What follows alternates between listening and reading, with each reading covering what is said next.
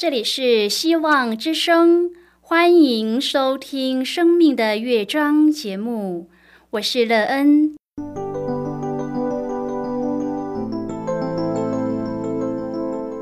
当世界告诉你一切没有盼望，人们对你说你已经没有机会，别忘了，上帝会为你开启一扇窗，上帝的手。轻轻的波动，生命就像美妙的乐章一样，弹奏出令人欣喜的诗篇来。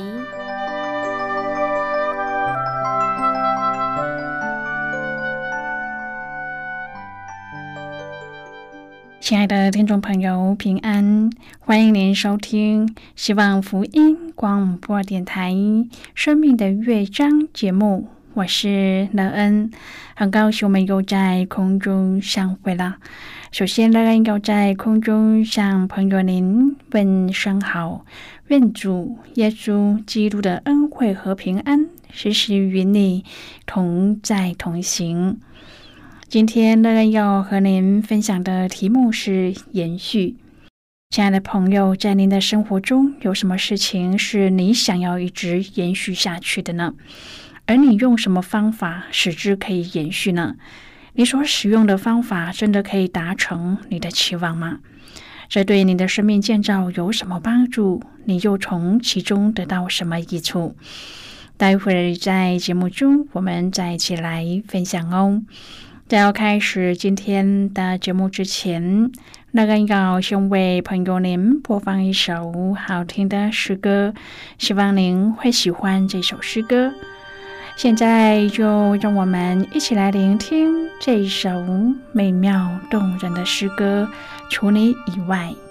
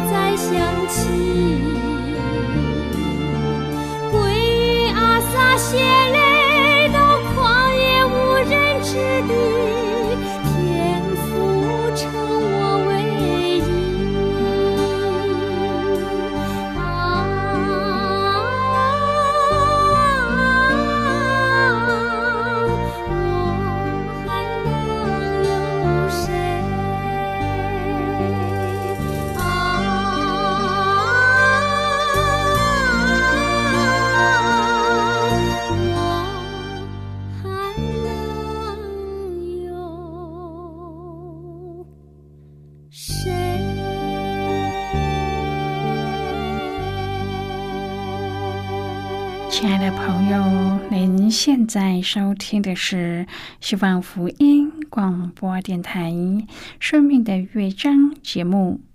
乐恩期待我们一起在节目中来分享主耶稣的喜乐和恩典。朋友，在生命中，我们总有一些事物是想要一直延续下去的。然而，我们要用什么样的方法才能达成我们的想望呢？如果我们期待的事情得到实现，我们又能够在其中得到什么造就呢？在朋友您的生命中，有什么是能看出延续的美妙呢？如果朋友您愿意和我们一起分享您个人的生活经验的话，欢迎您写信到乐安的电子邮件信箱：l e e n 啊。V o h c 点 c n，乐恩期望在今天的分享中，我们可以好好的来看一看自己的生命情况，并在审视中找到需要被修正的生命态度，在修改后可以得到实质的益处，而让自己的生命可以发展的更好，在其中得着真正的平安和喜乐。如果朋友您对圣经有任何的问题，或是在生活中有重担，需要我们为您祷告的，都欢迎您写信来。乐恩真心希望，我们除了在空中有接触之外，也可以通过电邮或是信件的方式，有更多的时间和机会。一起来分享主耶稣在我们生命中的感动和见证，期盼朋友您可以在每一天的生活当中亲自经历主耶和华上帝对我们生命的带领和赐福，我们都可以在今生认识主耶稣，并且接受他为个人的救主，而有一个充实美妙的人生。让我们透过个人信仰的见证，让主的美好赐福延续，使更多人经历主耶稣的美好赐福。亲爱的朋友，圣经人物中若要选出最会赞美上帝的人，非大卫莫属。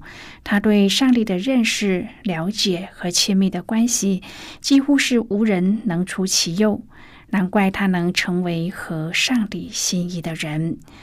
诗篇一百三十八篇第一至第三节，值得我们细细的品味。我要一心称谢你，在诸神面前歌颂你。我要向你的圣殿下拜，为你的慈爱和诚实称赞你的名。因你使你的话题伟大，过于你所应许的。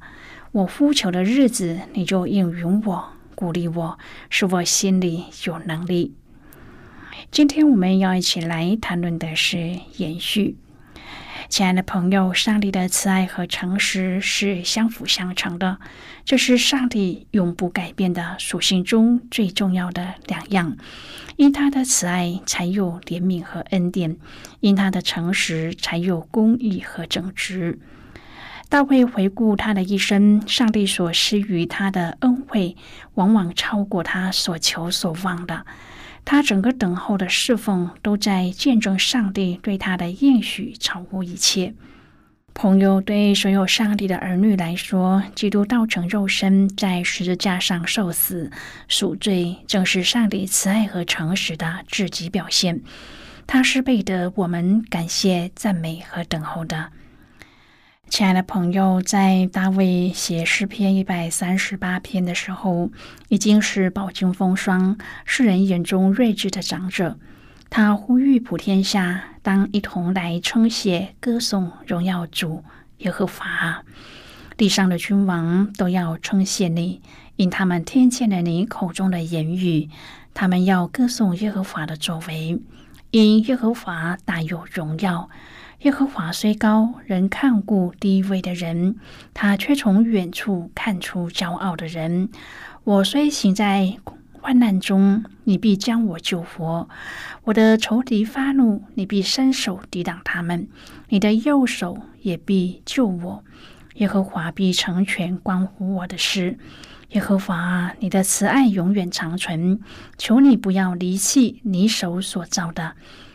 朋友大卫连续用了四个“必”字，这见证是你必将我救活，你必伸手抵挡我的仇敌，你的右手必救我，你必成全关乎我的事。亲爱的朋友，这是大卫自等候的信心中所发出得胜的凯歌。主的恩典够我们用。因为他有说不尽的恩赐，他还要在软弱人的身上彰显他的能力，让我们等候他，并向他献上称谢和赞美。诗诗第二章第十四节说：“耶和华的怒气向以色列人发作，就把他们交在抢夺他们的人手中，又将他们赋予四围仇敌的手中，甚至他们在仇敌面前再不能站立得住。”约书亚死后，那一代的人都过去了，以色列人的信仰就开始掺杂。当初没有赶出的外族人开始影响他们信仰的纯正，于是他们渐渐的不再遵循上帝的话语，上帝的祝福也离开他们，使得以色列人在仇敌面前再也站立不住，屡遭欺凌却无招架之力。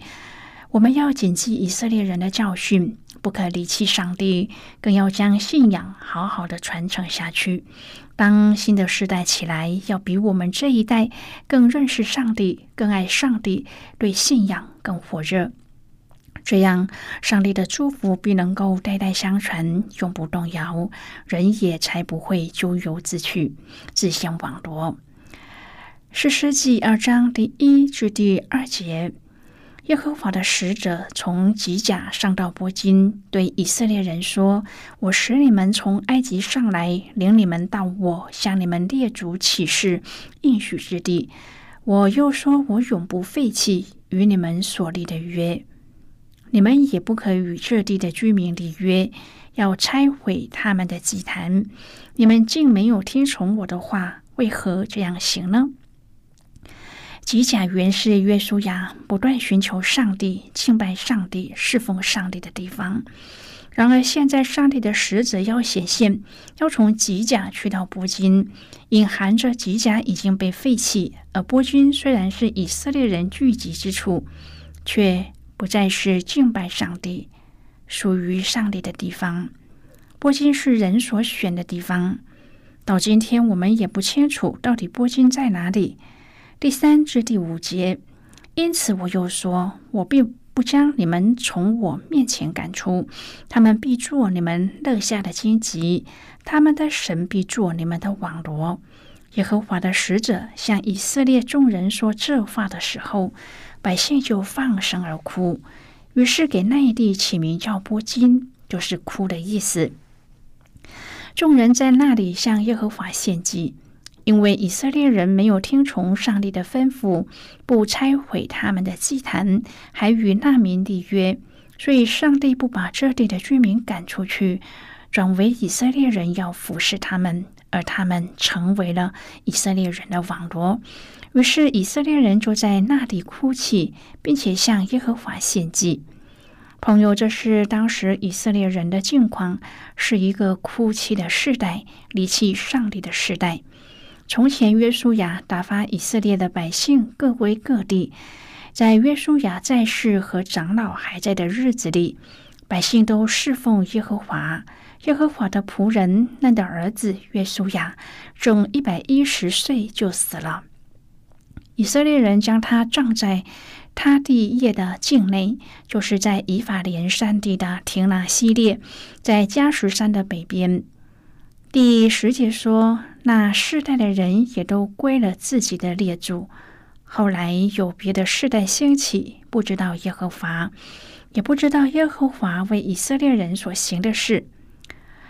这里提及不知道耶和华是上帝，不知道耶和华为以色列人所行的事的世代兴起了。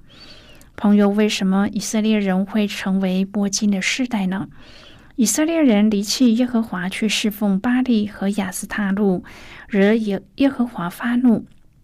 第十四节说，耶和华的怒气向以色列人发作，就把他们交在抢夺他们的人手中，又将他们赋予四为仇敌的手中，甚至他们在仇敌面前再不能站立得住。亲爱的朋友，上帝对约书亚的应许是：必无一人在你面前站立得住。但是，当以色列人离弃上帝，不再跟随的时候，上帝就让他们在仇敌的面前再不能站立得住，情势完全逆转。而更悲惨的是，不论以色列人往何处去，耶和华都以灾祸攻击他们，他们就极其困苦。当约书亚和长老去世后，以色列众人竟成了在仇敌面前站立不住的时代，行恶更甚的时代。亲爱的朋友，我们越跟随上帝，就会越蒙福；越不认识上帝，日子就会越苦气。当我们拥抱上帝的同在，听从上帝的话，那么上帝的福会追随我们。诗诗时期是整个以色列历史中最黑暗、最败坏的时期。原因是，当约书亚和其同时代的人都过去之后，下一个世代的人忘记了上帝，也不再纪念上帝的作为。百姓离弃耶和华，不再对上帝忠心，整个以色列民族的信仰产生了一个极大的断层。发生断裂的终结点就在于没有持续的遵守摩西在生命记的吩咐：你要尽心、尽性、尽力爱耶和华你的上帝。我今日所吩咐你的话都要记在心上，也要殷勤教训你的儿女。现在我们先一起来看今天的圣经章节。今天乐恩要介绍给朋友的圣经章节在旧约圣经的四世纪。如果朋友您手边有圣经的话，乐恩要邀请你和我一同翻开圣经到旧约圣经的四世纪二章第十节的经文。这里说，那世代的人也都归了自己的列祖。后来有别的世代兴起，不知道耶和华，也不知道耶和华为以色列人所行的事。这是今天的圣经经文。这节经文我们稍后再一起来分享和讨论。在这之前，我们先来听一个小故事。愿朋友您在今天的故事中。体验到主耶和华上帝这个美妙的信仰，并且将之传承下去，使我们的后代也可以延续这个美好的信仰得福气。那么，现在就让我们一起进入今天故事的旅程之中喽。回顾历史之后，约书亚看来好像给以色列的长老、族长、审判官、官长出了一道选择题，让他们自己选择自己要侍奉的对象。然而，语毕，约书亚自己却不选择。他说：“至于我和我家，我们必定侍奉耶和华。”这是一个重要的宣告，因为约书亚知道。以色列人的未来是由他们今日的选择来决定的。年老的约书亚盼望下一代能够传承信仰，成为见证。约书亚是以家长的身份代表全家向全以色列人讲话。这位父亲成功的扮演家庭属灵领袖的角色。当时约书亚已经一百多岁，不久将要离世。在年纪老迈的时候，看到以色列人还在拜偶像，因此拖着年迈的身体，对百姓做最后的呼吁和劝勉，保证全家不随从当地的风俗和流行。他尽了对家庭的属灵责任，也表达了一位领袖对百姓的心肠。这份宣告如同抛石入池，产生一波波的涟漪，带来群体性的影响。约书亚在世和离世后，那些知道耶和华为以色列人所行诸事的长老还在的时候，以色列人专心侍奉耶和华。约书亚的榜样影响了自己的家庭，而他的家庭影响了当代。甚至下一代的以色列百姓。朋友，今天的故事就为您说到这了。听完今天的故事后，朋友，您心中的触动是什么？对您生命的提醒又是什么呢？亲爱的朋友，您现在收听的是希望福音广播电台《生命的乐章》节目。我们非常欢迎您来信和我们分享您生命的经历。现在，我们先一起来看《诗诗记》二章第十至第十四节的经文。这里说。那世代的人也都归了自己的列祖。后来有别的世代兴起，不知道耶和华，也不知道耶和华为以色列人所行的事。以色列人行耶和华眼中看为恶的事，去侍奉诸巴利，离弃了领他们出埃及地的耶和华他们列祖的上帝，去叩拜别神，就是四维列国的神。惹耶和华发怒，并离弃耶和华，去侍奉巴利和亚斯塔路。耶和华的怒气向以色列人发作，就把他们交在抢夺他们的人手中，又将他们赋予四围仇敌的手中，甚至他们在仇敌面前再不能站立得住。好的，我们就看到这里。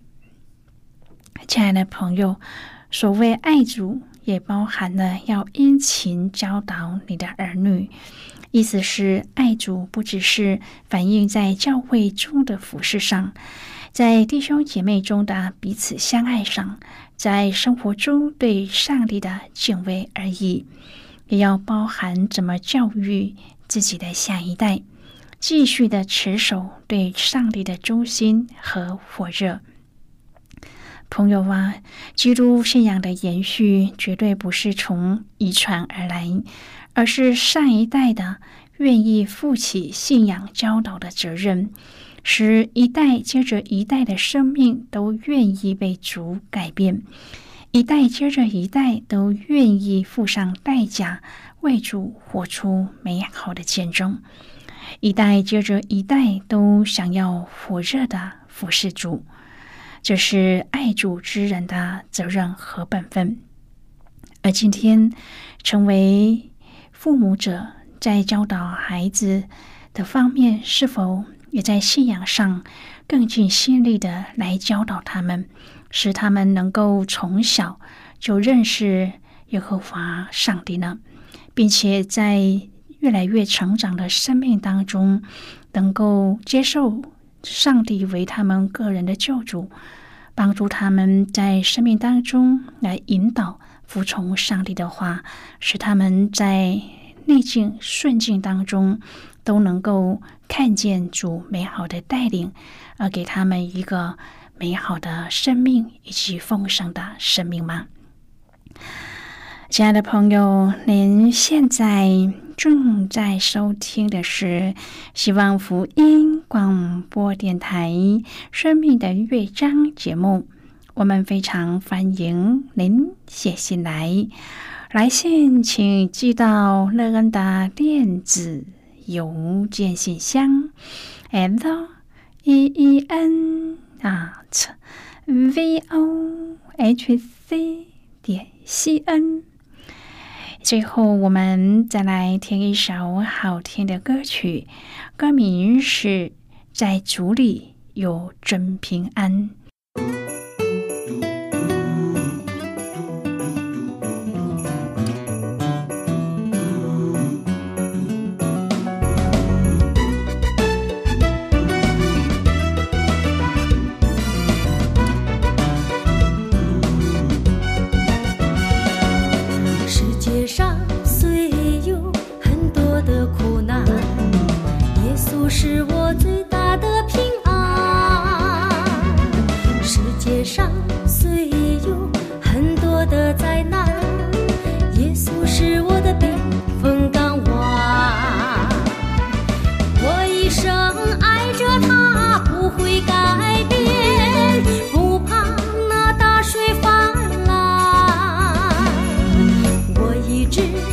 靠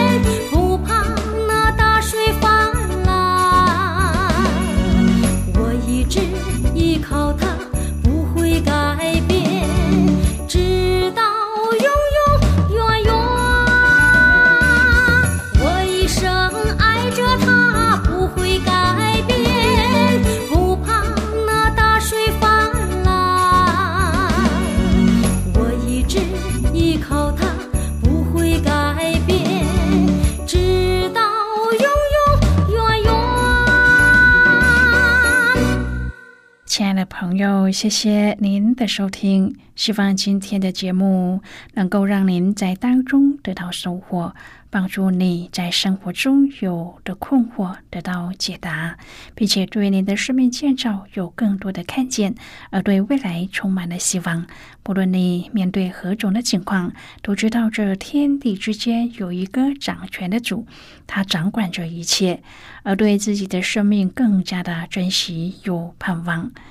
我们今天的节目到此就要告一个段落了，我们同一时间再会。最后，愿上帝祝福你和你的家人，我们下次见了，拜拜。